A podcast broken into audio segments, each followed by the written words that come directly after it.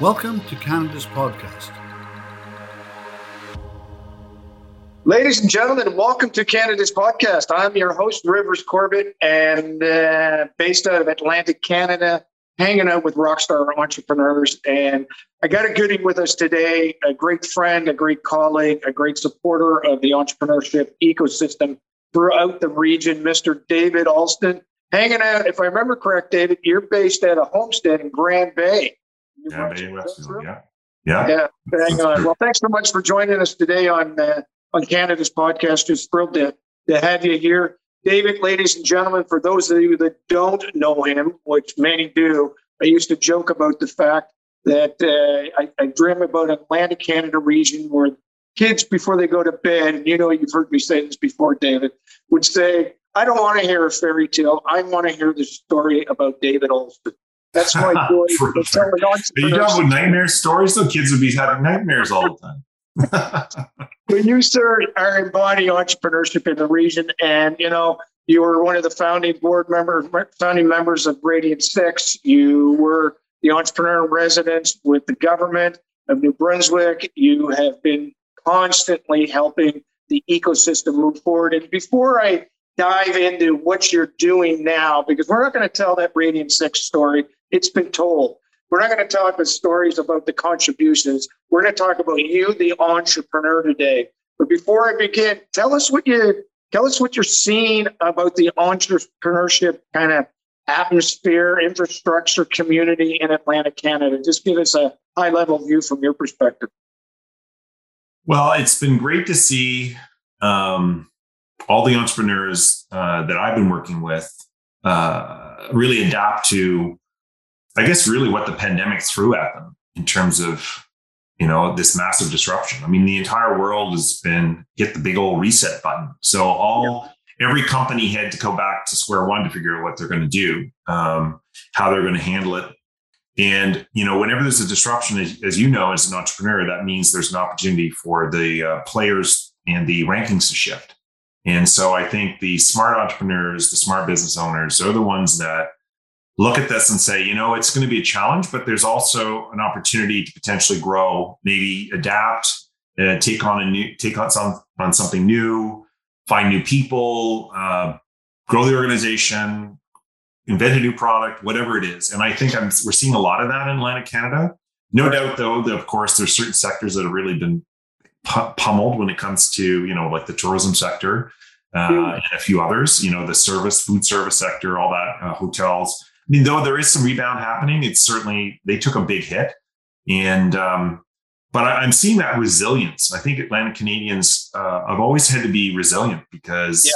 Honestly, you know, it's not like we have a massive uh, market sitting right on our doorstep that we can kind of like sell to. We have to go, we have to export, we have to find customers, we have to be innovative, we have to find, you know, really creative ways and uh, to keep the costs down and keep the quality up or find ways to you know bundle services together and that maybe in other markets you don't have to do that. You can just kind of specialize. So I, have seen a lot of resiliency. I've seen a lot of um, um, just i don't know. It's been great. It's been really encouraging to see honestly to see how entrepreneurs have really reacted through this yeah. last couple of years there doesn't seem to be a lot of quote unquote whining. There seems to be a, a lot of let's get to it. Let's just figure everything out. You know, uh, I don't know if you know Haley Bohan from Saint John. You probably do. She's uh, she's a marketing uh, guru.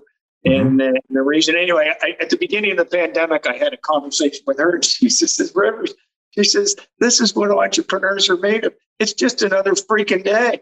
It's just mm-hmm. whether it's a lost customer or, you know, or staff member, pandemic, whatever, we face this stuff all the time. So yeah, exactly. uh, we get on with it and it's, it's pretty cool.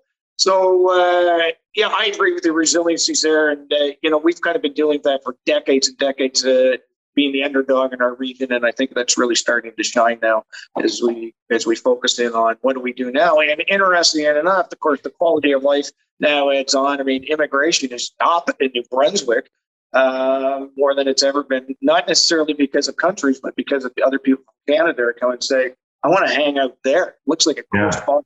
Well, you, you, know, you know, the, our region, Saint John, uh, where I'm, where I'm at, um, I don't think I've, seen so many cranes in the skyline as I do right now. Yeah. And again, I would never have predicted that a pandemic yeah. would be the time when the resurgence would be happening and the growth would be happening. I I would not I would I'm sure you and I would would have bet money on that. Like you just no. you would assume it'd be all about contraction and and totally. you know worry and and you know like you gotta like sock your money away. But I think what we're seeing is like like you said, a ton of demand of people moving to Atlantic Canada, uh, to to New Brunswick. They're seeing that quality of life. The whole aspect of work at home, you know, work yeah. from anywhere is kicked in. Um, so people are like, you know what, uh, and affordability of homes. Uh, so you know, certainly we've seen this um, a, a great influx starting to happen uh, and continuing. And it's really up to us as Atlantic Canadians to figure out a way to continue to fan those flames uh, in terms of growth and recognize that we've always had these amazing assets here. It's just people maybe didn't recognize them. They, they weren't looking. So now they're looking. So now right. we need to make sure that we can find a way to meet that demand and continue yeah. to grow. I, I, I, I'm sure, you know what? There's no reason why New Brunswick can't be a million people, you know, in, in within the next 10 years or so. There's no reason. Really? No reason at all. We sure have got the space, that's for sure. Oh, you've got lots of space. Yeah. And I think that's representative across the country, or sorry, across the region too. And in other areas, PEI may be a little bit more condensed, but uh, definitely in Nova Scotia and uh, Newfoundland. Well, look, you, you you touched on a spot where you said you can work anywhere in uh, now, but you recently pivoted, and I say pivot. I don't know if it pivoted or just started a new direction. I mean, you were IT guy. That's what your brand was based upon. And then you and your family and your colleagues started this thing called Timber Top Adventures, which is not about working anywhere. And yet, we were talking about earlier, your business actually thrived through the pandemic. So, take us through the journey of Timber Top because I, like many others, kind of looked at that twice. We said, David Alston's doing what? Because that's not who you are that we know. So why talk about timber top as a you know as the value proposition and what intrigued you to put your resources behind it? Talk about that first six months. Well, here's the thing. With me, I love building things. Okay. I love that part of the startup journey, the startup, you know, the scene. Uh, some some people like the the kind of the operations of a startup. You know, once it starts to get in place, like they're more of an operator, where I'm more of a builder. So if you look back over my journey, you know, yes, most of my kind of like uh, adventures, you know, no pun intended, were in the IT sector, but it was usually building things and then getting to the point where the thing was at an operational stage and then jumping to some, the next thing and building something right? I think you're a builder as well. I mean, you I love yeah, hundred percent. So, so for me, it was like you know, I, have been doing a lot in the tech sector, um, but it was like you know, a part of me was when I was a kid, I was outdoors all the time. That was my innovative building phase. I was building stuff across my dad's farm. Uh, my, my dad and mom's farm in, in outside of Sussex, 200 acres, pond, trees, rivers, gravel pits, you name it. You know, yeah. it was all kinds of stuff, barns, hay. So it was every morning you woke up and you're like, what am I going to build today? What am I going to go? You know, I remember my poor dad uh, having to deal with one building phase I went through where I was building massive tunnels uh, uh, in in kind of like underground, um, almost like igloos out of the square bales of hay up in the map in the hay map. And okay. so it was all summer long, build this entire network. And I, and I, I'm sure if you had hit a microphone on my dad in the Mao as he was going up to get the hay, you know, he'd be falling through into all of these things, like, you know, right? He'd be stepping on some of the shoof. He'd be like, oh, geez, you know, because it was just riddled throughout the Mao, right?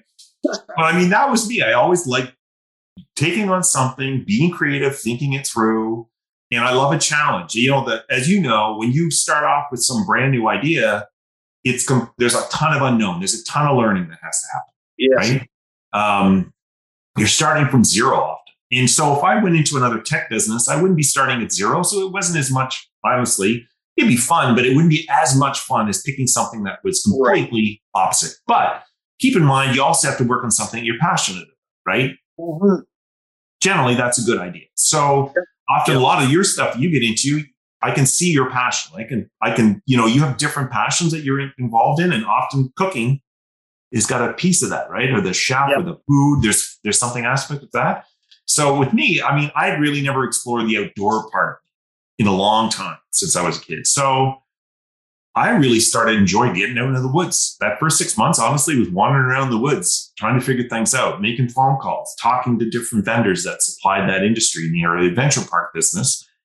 And my philosophy of a startup is every day try to find a way to kill the idea before you start it, before you actually put a dollar in it or a lot of dollars in it. Start to try to kill the idea.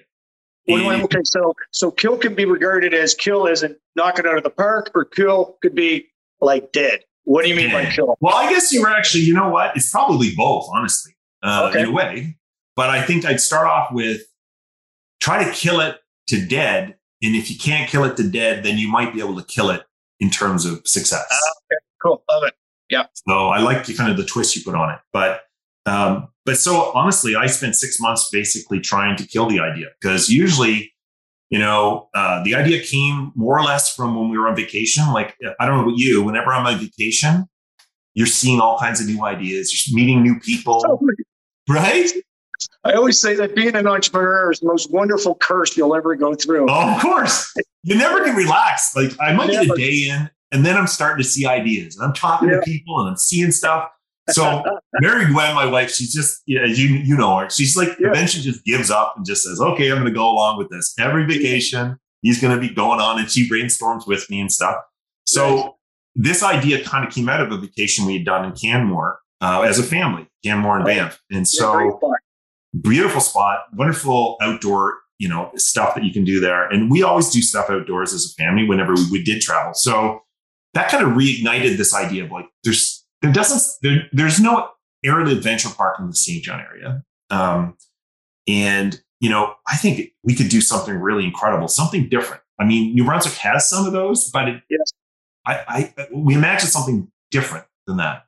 And so it was really an exploration over that first six months to the point where eventually it's like, you know what? I can't seem to kill the idea. So I think that means the idea needs to survive and it needs to be built. Like, and so it was kind of like I had, it was almost like I had, we had no choice. We had to build it because it was like, it was crazy not to. What's that? You had to get some sleep. So yeah, exactly. We're moving on. That's good. It's good. We're going on with it. Exactly. We're going to go here or we're going to kill it. One of the two, but it's it looks like it'd be silly to kill it, so we're going to have to do it. And did you? Um, and did you? You know, you talked about the uh, that you were going to do it differently, and you've heard me say many a times that you succeed in life, not alone business, uh, and you zag when everybody else zags. So talk about that. Talk about that differentiation because there are similar um, activities, locations, if you want to call it that, um, in New Brunswick. Um, so how's how is Timbertop different from those experiences? Uh, and did you evolve into that difference, or you right from the beginning? You know, this is the difference. Right from the beginning. So, like, it, it was more about building something that would be like. I often talk to, when I talk to startups. I say you, you should build um, like the viral nature of the idea and the experience right into the product from the start. Don't okay. do not wrap, so what I mean like is, viral. yeah. So viral, as in people can't help but want to talk about it. Okay, cool. Yeah, there's right? in good, hopefully in a great way, right? Mm-hmm. So, yep. for example, you know, like, and it should be try to like try to be special in every aspect of the business, so that you know not everyone's going to hone in on one thing, but if you have if you're special all across the board, people are going to word of mouth is just going to happen. Like people will just be so excited about it and want to tell their friends, right? That's the best thing rather than take something that's just like everything else and then try to wrap marketing around it, which you can do, but it's yep. a lot. It is hard and it costs a lot of money to do that when you have, instead of coming up with a differentiated special product. So yep. that's what we did, honestly. I mean, I, I remember like things like, um, rather than than going and getting a builder to build it. Like most parks would be built by a builder and, and it, that it specializes in this kind of thing. And there are builders around North America that you could write a check to and they can come in and they'll build you a park. The problem is they build you a park like everyone else's park. So it's the same thing. So you lose the differentiation. So instead it was, and honestly, with the size of our market, there's no way we can afford to build a special park in a market our size and write a check that then is going to actually make you money in the end, right? It doesn't right. work. We have to think right. outside the box. So it was like, okay, instead, can we find a couple of build people that have built parks that are willing to consult with us to build our own capacity of our own building team and then certify that after so that we know what we did everything perfectly.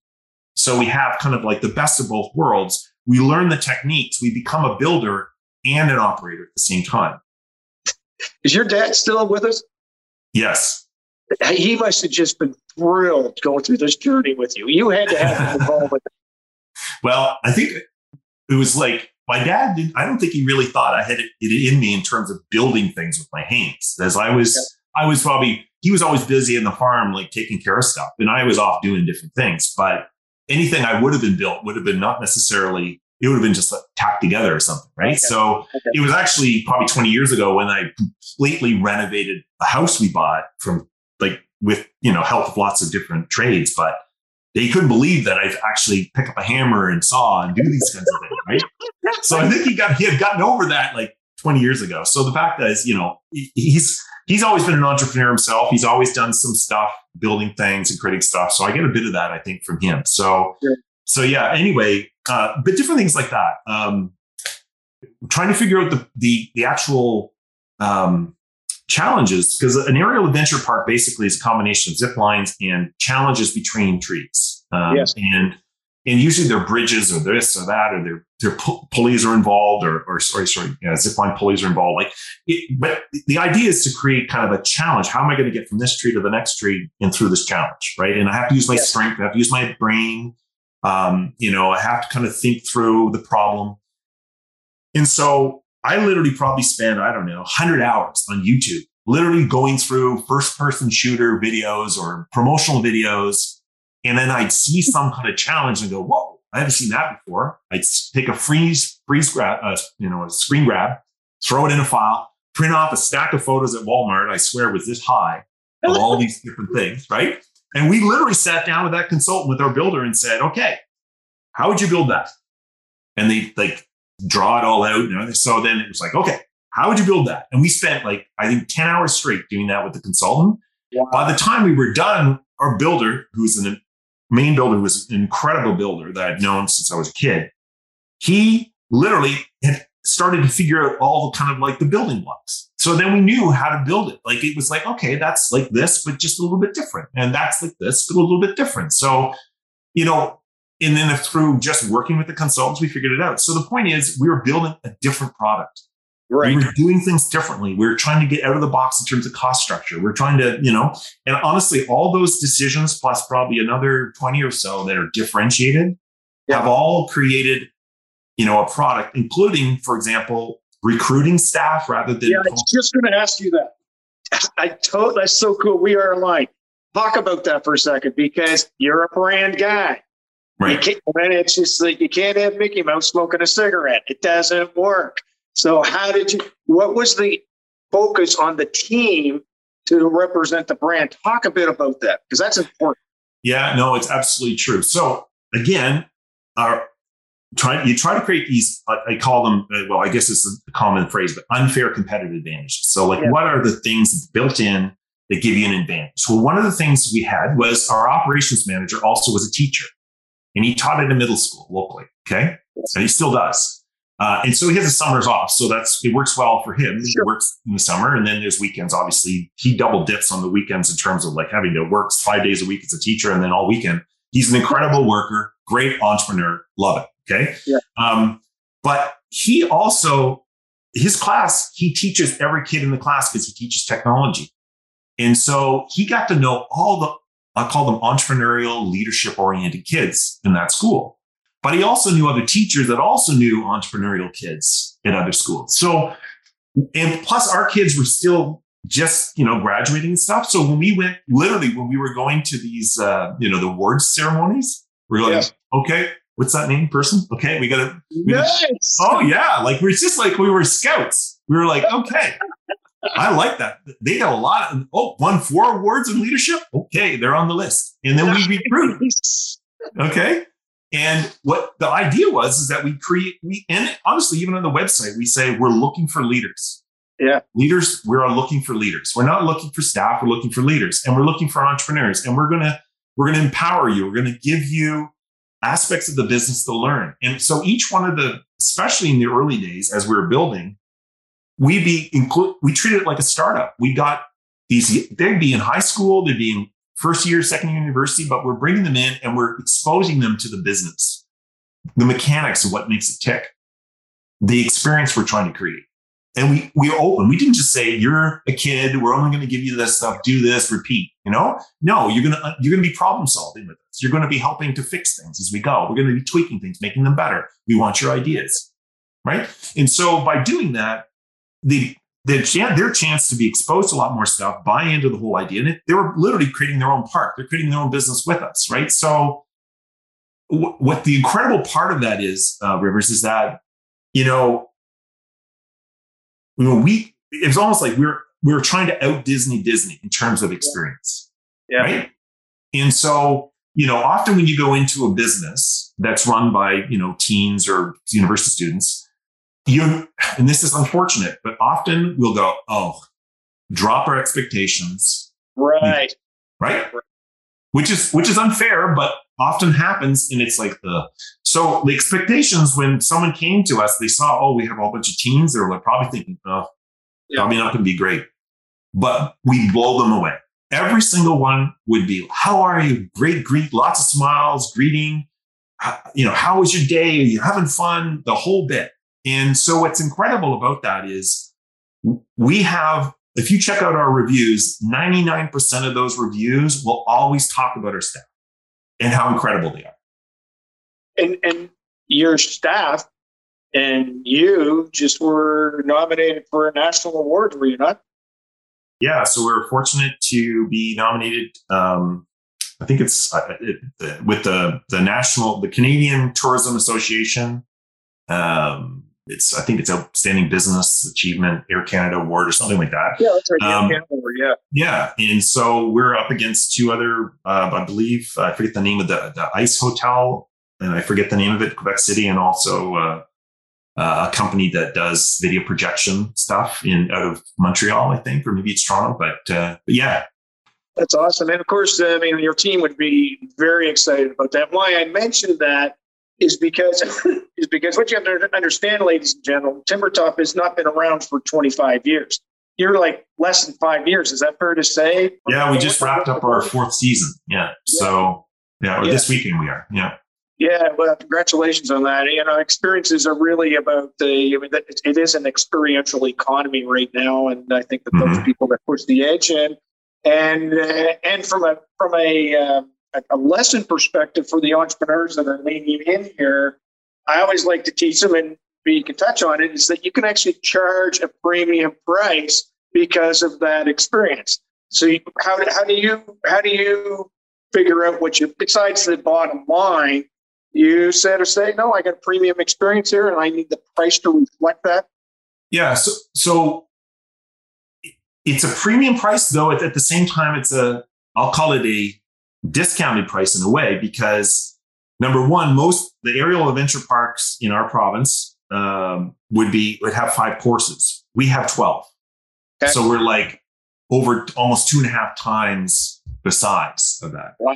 Um, wow. We have we we have a different model in terms of you have three hours of playtime uh, on our main courses. Uh, you can tr- you can you can you can climb them in any order you want. You have three hours of play. It's almost like going to a ski hill where the, the other models are more uh, golf course models, which is yep. you play a yep. course, you play the next one. Oh, it's getting too hard. I drop out. You're done. So, you know, it's kind of like you're usually you would be getting more time, more courses. You have the gear we're using is locking carabiners. So you're locking on the courses. So like the, you, you got that extra kind of like as a parent, you're saying, "Oh, good. That means my kid, once they leave, they're not going to be standing on a platform 50, you know, 40 feet up, yeah. going, oh my gosh, you're not connected." So there's like those aspects. Again, those are part of that overall. How do we knock it out of the park in every level?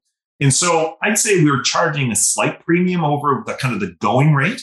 But yep. if you consider all of that stuff, we could probably charge double, but we're not because you also have you have to price it for your market too. Your market only has so much elasticity, right? So yep. we try to we and honestly, I think everyone loves the the bargain, like in terms of the value they're getting, and I and we see that. So uh, that's the best you can do from that perspective. Yeah. Well, and, and I don't want to, you know, I, I think the important piece of my message is it, you know, it's, it, it I always say we, we share, with Relish Gourmet Burgers, we were premium priced, but we weren't expensive. Right. And so exactly. it, it just really allowed us to, to be that differentiator, ask for people to ask why, and then ultimately deliver three or four times the value of that. Um, you got a second, you got a second timber top uh, opening, or is it? Yeah. So yeah. So this is part of again the resilience part. So yeah, yeah. As you know, probably by just looking at like the fact that you know we have snow or we have winter weather half the year, unlike let's say Florida that might have be able to have a tourism operation and be you know have people coming all year round. We obviously up in Canada have to deal with a, a winter season and a summerish season, and obviously the shoulder season. So. Um, the idea was, look, we've got all this equipment. We do have staff that we want to keep around, uh, potentially with the with a lot. We've invested a lot in their knowledge. Yes. Um, so, how do we create an experience where we can take that existing equipment, all that gear we have that sits there for six months and does nothing, and how do we create a winter experience? Because that's the other thing. There's not a lot of things you can do in the wintertime. I mean, there is, but there isn't. You know, like it's not like summer where you can literally just go outside and you know do stuff. And you know, we usually in winter you have you plan for things, right? You you right. plan for a hike or you plan to go skiing or whatever. But there's well, we look at the market. There's no winter ziplining experience in the Maritimes in the three provinces. You know, our province and the two adjacent ones. So it's like you know, I think there's an opportunity to create some kind of cool experience. And again, not to just create something that everyone else has done, but let's be differentiated. So uh, Marcel LeBrun and his wife Sheila, and Marcel used to be at Radian6, so good friend. Um, they own a, a, a ranch, uh, a nonprofit uh, in Steiner Mountain, which is about an hour away. And um, they run camps in the summertime, but in the wintertime, they generally it's it's not used as much. Um, some winter camps, but um, beautiful forest, 500 acres, beautiful forest, ranch, horses, it's just magical when you're there in the wintertime to see all the, the snow on the trees and it's a beautiful setting. And yeah, so, I mean, just for perspective for people listening, it's just outside of Sussex, right? That's right, just outside of Sussex. And uh, what's cool about it is that what we were able to do is create a zip line course last winter time. That's when you build courses, is when the trees are dormant. So we built this zip line course, yeah. and it goes way out into the woods. And then at the end of the woods, we built this uh, like a lean to, and we'll have like fire, and you can sit around and, and, and, kind of warm up. And then we'll have horse and sleigh come. You'll get on the horse and sleigh and go all the way back on the trip back on the horse and sleigh back to the ranch. And it's like a t- like as far as I know, it's the only combination like that in the entire world. But maybe there's something somewhere. But it it creates this hopefully like a draw, right? And the beautiful thing about I guess in Sussex is that it kind of is epicenter between the three kind of major cities in New Brunswick, yeah, right? right. Yeah. Saint John. So, and so, you know, people jumping in the car 40 minutes, hour, they're there, they're having some fun. It's kind of a fun experience for them to do. It's unique. Um, and you know, honestly, Sussex is kind of known for its winter sports because it's got this the the Poley Mountain. Oh, it's got like a lot of people do snowmobiling, a lot of people do ATV stuff. Uh, so, and it's got like the a lot of different hikes, like the Parlee Brook Amphitheater and even Midland Ice Cave. So it's become almost like a where you go for winter activities. So it's already got a bit of that momentum. So us joining that fray, I think, is going to be good too. Again, another lesson, ladies and gentlemen, is coming off of that. David said, "Okay, I want to grow. Are there other resources that exist? I don't have to re- I don't have to recreate it. I can. Oh, I got my friend Marcel, who's an entrepreneur he brings value to him, brings value to you. And there's a lot of those quote unquote joint venture opportunities that exist for entrepreneurs around the region to lock arms with uh, somebody. I just, uh, with my business, Cheftorial, right now, I'm connected with a, a food incubator out of uh, out of Chicago who was interested in our company working with their chefs. It's all perfect, perfect stuff. You just think how you can bring value to each other. That's what you've exactly. got. And you so know, the other, cool. The, the aspect of that, of course, is that it comes down to resources. And again, I think we have, as land Canadians, we often have to think about we can't build it all. So how do we partner? How do we, right. you know, create joint joint value? And so, like, as an example, a spinoff bonus for uh, Snyder Mountain Ranch is during the summer camps, they were able to offer uh, a portion of the course as a zip line experience nice. to all their campers. And we came down and we operated that for them as part of the deal. So they win, we win, you know, hopefully customers win this winter when they come and experience it. So, so we still got more stuff happening with David Alston, and I promise in just 40 minutes, but we're going longer, David, because it's such a great story. You tell me if you got to go, because the next step from there is this church. David decides, Mary Gwen decide, and he's right. Mary Gwen and I are friends a long time ago. And I sometimes wonder what she does when you go off on your ideas. But uh, great support for you. Uh, is that I'm going to not buy a church. You actually had the indoor component that you wanted to bring. Talk about this. And this, by the way, ladies and gentlemen, is happening during the pandemic. So mm. it's that resilience piece. Let's go do more. Let's innovate. Let's really look at the resources that exist. Back to you on the church the next the next part of your your entrepreneur story, which is so far away from an IT. Although although when you started Radian6, weren't you in some sort of a barn somewhere in uh, St. Mary's? I think in the area was. We eventually, yeah, we were eventually in a house for a while there, but we started off in the, like a sing, two offices in the NRC. Yeah, that's right. Yeah, that's right. Yeah. so yeah, so I will say, you know, like Mary Gwen is often not on these interviews. She prefers to. She doesn't she like she says you take on these interviews and stuff but we are we are partners on this. We're, you know we're partners on these ventures and, and honestly i wouldn't be doing awesome. any of this stuff without mary gwen because you know all the stuff that i'm not necessarily really good at in terms of the operations side the financial side the hr side you know all the inner workings of a business as you know bills got to be paid people need to be paid you know uh, all that kind of stuff. She's taken that on though she has said the church is the last one Yeah, famous like, There will be no more. I don't know what that means because I already told you every four years I got to build something. I, I have know, no idea you're a builder. Means. What's that? You're a builder. I know. So I'm not as sure what I'm going to do in four years from now. I'll have to invent some new idea to convince her, but I don't think she's going to be convinced again. Because often what happens, of course, is that she continues to add these to her back office stuff, and it's yeah. it's a seven day a week job for her too. So Sure. Uh, she's kind of a lot, she's being pulled along the journey. So she's fantastic and she's doing great. But uh, so a, a, good lesson is make sure you have a partner that is in it and, and loves what they're doing too and is in a, a fantastic partner to be 100%. with. So uh, the church, honestly, again, it was this idea like partly came out of that trip again. Yeah, the church. laughing about it. It's got a name, the church. the church. Well, actually, it's we call it Climb, the, the business name is Climb 1884. And okay. the idea is uh, the building, the church was built in 1884, erected. Um, 100, so 137 year old church, Gothic architecture, amazing stained glass windows, like absolute works of art. Uh, this cool venue. We're, this is not the first time a climbing gym would be built inside a church. There are ones in Quebec. I think there's some, maybe some in Ontario. Uh, there's some in the States, there's some lots in Europe, but uh, but it's still a unique venue to build oh, because you have you have this great height inside a church, right? In terms of climbing up. And this is a ropes gym. We're not we're not like there are bouldering gyms out there in their market. So we're focused on mainly ropes oriented. So like top rope lead climbing, a lot of belay climbing, that kind of thing. Um, and the idea is to basically build inside this church. Uh, and to uh, the church was empty for the last three years. Uh, the diocese was getting rid of it. They, plus the rectory next door. We ended up buying both of them uh, because they were a package deal. So the rectory is now up for sale.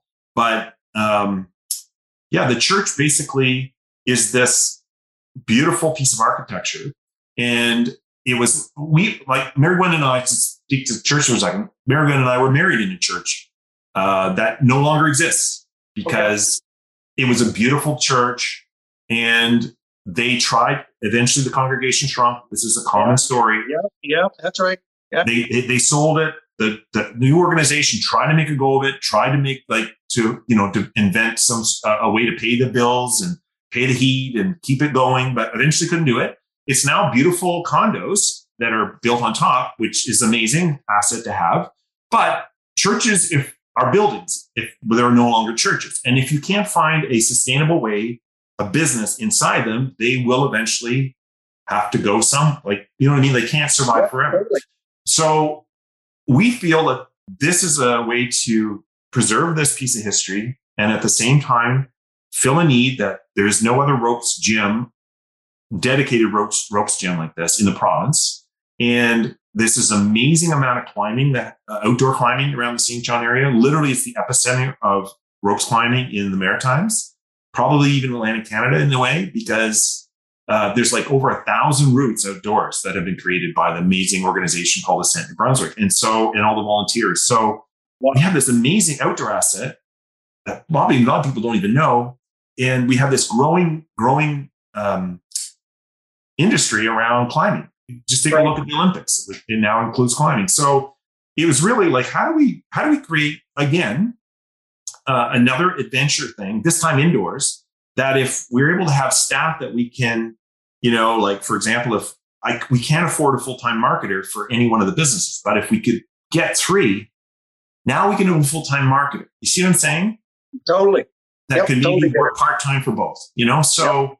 And, same thing for books. Like if everyone really like she's going to be overwhelmed, then maybe we could hire a bookkeeper and they can do books. You know what I mean? Like, so it's right. You got to be big in order to be able to scale, right? Totally, totally. So, so do you ever have anybody? Uh, if, is it the church is ready to go now? It's all uh, it's operational. No, no, no. Gosh, no. We've got so much. You got probably another six to eight months. Like you know, put it this way: the basement was like had been finished paneling circa 1970s basement style, which is yeah. fine for a church basement. Yeah. But it hid all kinds of stuff that, you know, they tried to fix over the years, right? And, and it wasn't even up to code for us to use it because you can't have paneling. So we had to, you know, eventually decide we're going to gut it. So it's literally back to 1884, dirt, rock walls, and it's, and people come, come in and like, whoa, this is a big project. And I'm like, thanks for the reminder. You're right. It is a big project. I, the reason I asked that question is, is that I'm, I'm curious as to how you're. I mean, I mean, and you're a marketer. You're very good at that that parts of the world. How are you going to bridge the? Oh, this is really wacky to me. It's a church because of all the statues and someone that were there to making people feel comfortable that no, it's just a really cool freaking building that was a church. Have you yeah. thought about that? Yeah. So the one good thing I would say in terms of so like so people feel welcome and don't feel necessarily isolated is that the, the stained glass is not, I'll call it overly religious. It's actually pictures of saints, just their yep. names. And then right. um, obviously uh, there's Jesus and there's there's Mary, but they're considered like they're almost presented more like historical figures as opposed yep. to lots of messaging. Uh, right. The church, we were we were they were gracious. They we, we gave them back the cross that was on the top of the church. So so you know, it's it's becoming more of a, you know, less of a branded, you know, from the past. It's starting yeah. to it will take on its new brand, but it will have throwbacks to what was there before. So we're yeah. going to try to respect the history, but at the same time, uh, and, and, and, and appreciate it. It's because it's beautiful art. Like these windows, stained glass windows are incredible paintings yeah. that you would see in some European museum, you know? So cool appreciate that, but at the same time also create like blend the new in there at the same time. Because the cool part is church really was about collecting the community. Totally. This is still going to be about collecting community. It's just going to be yep. a climbing community. Yeah. It's, it's so think about those days when David was younger, he was going to church, and now we wanted to climb up all the walls and all the pews anyway. now you're creating those atmospheres for those kids that want to do that. Well, you know, a lot of, you know, your parents might be like, Rivers, did you go to church this Sunday? And now you can say you did. You went to church, exactly. I love it. So that doesn't stop there, my friend. You then went on and you brought back in what you're very good at, which is mentoring, coaching, connecting, educating, whatever you want to call it, and created this organization called MarketSwell, I think is uh, is what it's called. Can you? We're, we're, kind of heading towards the end of, of our journey of our conversation. One, there's so many lessons that came off of this. The second one, uh, sorry, the last one, by the way, what we just talked about is take a look at that innovation with that building so, ladies and gentlemen, if you're challenged with something, just try to look at things differently, like a church. I did want to ask you this: the insurance companies, you must have interesting conversations with them, with them as you're building your companies. Yeah, though I will say that uh, the good news is, I guess the the area of venture park business and the climbing business have both been around for enough a lot of time that there are actual packages. So you're not you're not blazing new trails. Though I will say insurance has gone way up. And I don't yeah. know if they're just using the pandemic as an excuse or whatever it is, but yeah, it, has gone like skyrocketed. Um, yeah. for no reason. It's not like all of a sudden there's more incidents. Nope. It's just, they're just like, okay, reset, time to make up for some lost time. But yeah, know. you know, I mean, you, you know, this time last year, gas was 50 cents a liter. and Now it's a dollar 60 for whatever reason. Yeah, it's uh, yeah. it's frustrating, but it's a necessity in order to do the business. So back to MarketSwell. Can you can you talk about? I mean, talk about that need that you identified. I think it's always been there. I'm always an advocate. Is that we really need to teach entrepreneurs more about selling and mm-hmm. then getting investors, not necessarily getting investors and then selling their products or services. And so marketing is one of those voids in the, in the marketplace that I think really can take advantage of the type of, of uh, organization that MarketSwell is. So can you talk about that? What that what the pain point is that you're serving, and uh, what's what's a little bit of the background on that?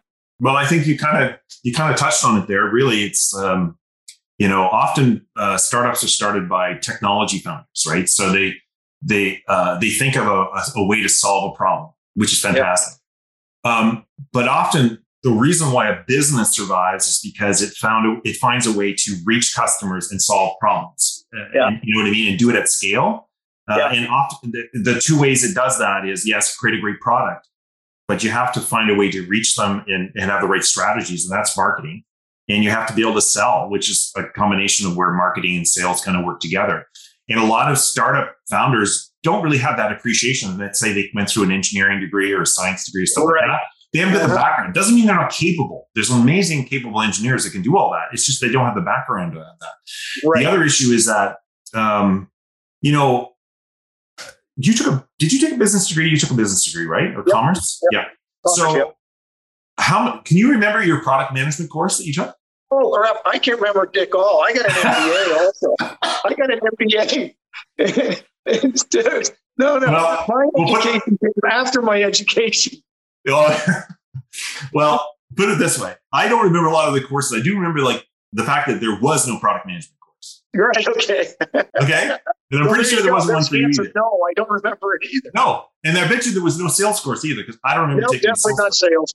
No, not a sales no, at all. There were marketing courses, there were advertising courses, but there weren't like product management courses. There weren't sales courses. So, and honestly, marketing, like a lot of marketing, and it's a lot to cover, Grant, a lot of ground to cover they don't quite like most of the startups around here are B2B startups. They're not B2C. B2C tends, there's a lot of B2C startups or business consumer startups down in like the Silicon Valley area. You often see a lot of, you know, like those, like the social network companies and all that stuff. But most of the companies in Atlantic Canada are B2B when, they, right. when in terms of startups. And, you know, marketing for B2B is almost like a hybrid between sales, really, like, because it's based on relation. You know who you're dealing with. There's typically a short list you know, it's B2B. It's not like millions of people. We're talking about thousands or hundreds. And literally it's relationship building. It's building. It's, it's a totally different beast.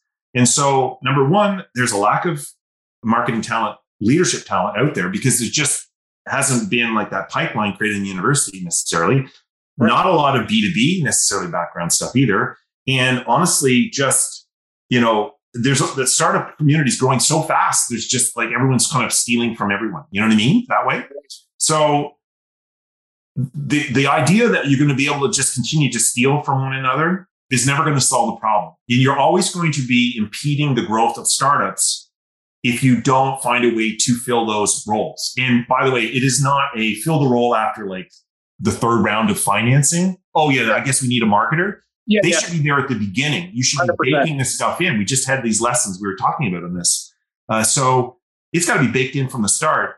And the problem is there's just not enough talent. So it's not going to grow on trees, literally. So you're going to have to grow it. And so the concept of MarketSwell was let's create an accelerator cohort program that you can have your marketing leaders that you said, this is the person I want. They've got a ton of potential, but they literally need mentoring. They need to be accelerated in terms of their being able to think at, at, an executive level or, you know, strategically or how it all fits together. And, you know, from product to building community to building demand to, you know, name it, like all across the board, building culture of an organization. Right. So that's really where this, the, uh, the need came from. And it was like, okay, well, the crazy part was, had I thought of this idea two years ago, video calls like this didn't really exist. No, totally. Right. So a cohort would have been, oh, okay, you got to put people in cars. They got to go to a specific spot. They sit in the classroom, blah, blah, blah. This time, literally, I've only met one of my cohort physically only because she happened to come to Timbertop and I went and saw her, made a purpose of going to say, Hey, how are you in the trees? I've never met anyone else. It's all been virtual. So you know, people, the core members have been Halifax and, and Saint John and Fredericton and even down like in Newfoundland and down into uh, Denver. Like it's all over the place, but they all generally have, they all have Atlantic Canadian roots. They're all Atlantic yeah. Canadian based startups. And, and is that on purpose by you? Well, partly because, I mean, I'm here. I know that community. It was easy. I knew the demand. I knew a lot of those CEOs, so they would know me and they know people that if they didn't know me, they know people that right. knew me. So it's really right. kind of getting started. And honestly, uh, you know, this is the home team. I'd love to get started, give the home team a bit of a boost, right, and get, get it going. Um, but honestly, you know, as a virtual thing, it can be from anywhere, really. So, yeah. Um, so really, it comes down to is like it's combination of almost like a take a MBA, executive MBA, smash it together with one-on-one coaching, uh, smash it together with like strategic consulting and smash it together with like a cohort, like a, Wallace McCain Institute kind of cohort. Bring them all together. And the idea is to, I work, I'm like a coach on the ice. I work side by side. We have a list of things we want to cover off on B2B marketing, but I'm not going to force feed it. I'm not going to say this is the topic right. every week and we go through a curriculum. I'm going to say, what's the current, what are the current problems you're dealing with right now? And let's use those as teaching moments bring in my experience, we'll bring in the structure, we'll talk about it, we'll work together on those problems side by side, and we'll resolve stuff and improve stuff in the business as we go, as we're teaching. And then at the same time, we'll do like master classes and cover three topics a week as a cohort. So the cohort it starts to get to know each other and there are common things that each one of them want. So we'll kind of talk about them as a group. And, and the idea is that at the end of it, the cohort also has um, all of these other members that they can start to communicate with and get support from. And we build a bit of a community around marketing.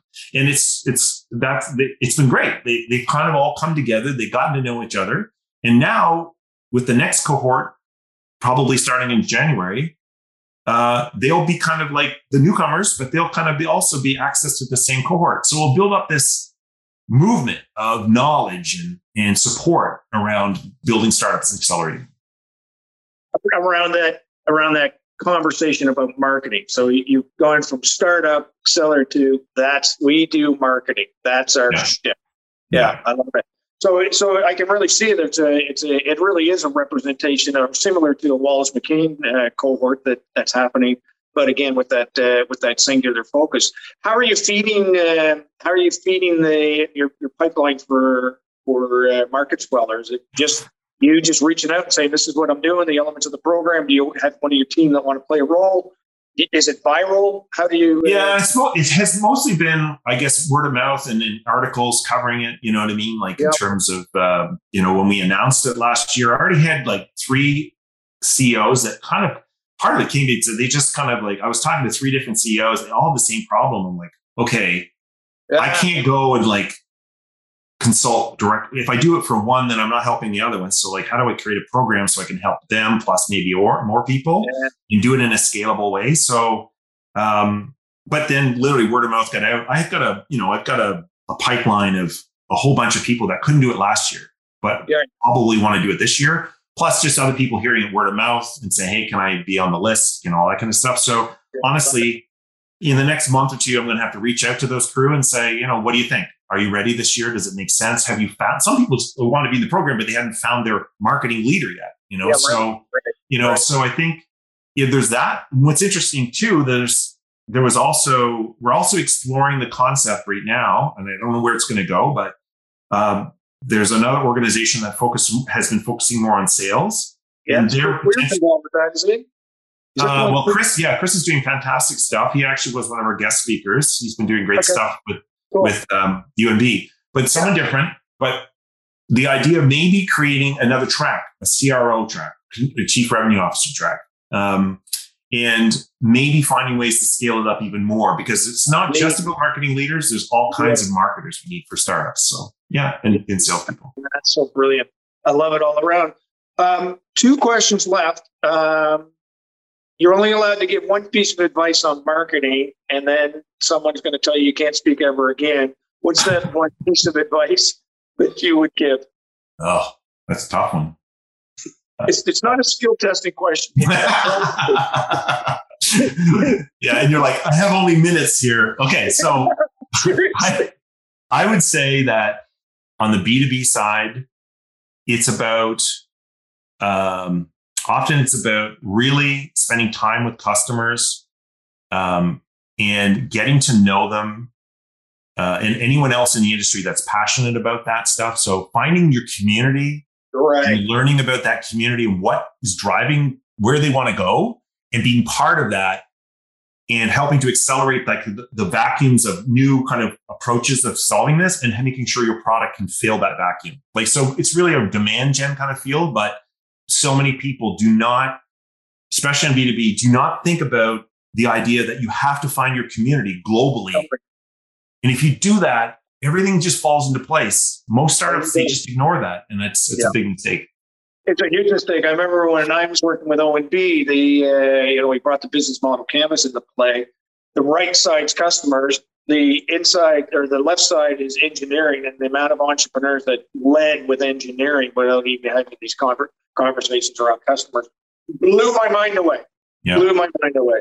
And spending thousands and thousands of dollars without having a conversation with a customer. Yeah. The last question is, of course, uh, people are, are leaning in and saying, man, I want to hang out with this dude. What's the best way for them to connect with you? Is LinkedIn your go-to? What's uh, what's the, the focus for connecting?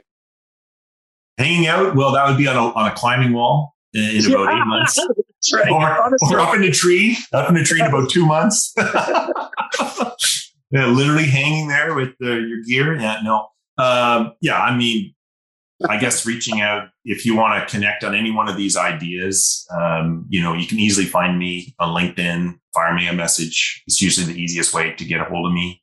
Um, yeah, yeah. So you know, again, collaborations, interest in any of these types of things. Uh, again, I you have to be thinking outside the box in order to try to accomplish all this stuff. So I'm always open to listening to potential other ideas or working with other people to solve things. So for yeah. sure. Yeah. Yeah. Well, you're brilliant, dude. And I, you know, I, who was I to think that it was just going to be 40 minutes? I love hanging out with you. You've always been kind and hanging out with me, giving me your time, giving the community time, and uh, just keep on rocking. I'm, uh, I, I just, we're blessed to have you in Atlantic, Canada, let alone in New Brunswick. So appreciate all you and Mary Gwen are doing to, to drive the spirit of entrepreneurship. So thanks you very much. You know, so thank you, dude. We're going to be in touch for sure. All right. Thanks, Rivers. See you later. Thanks for your time. Cheers, man. See ya.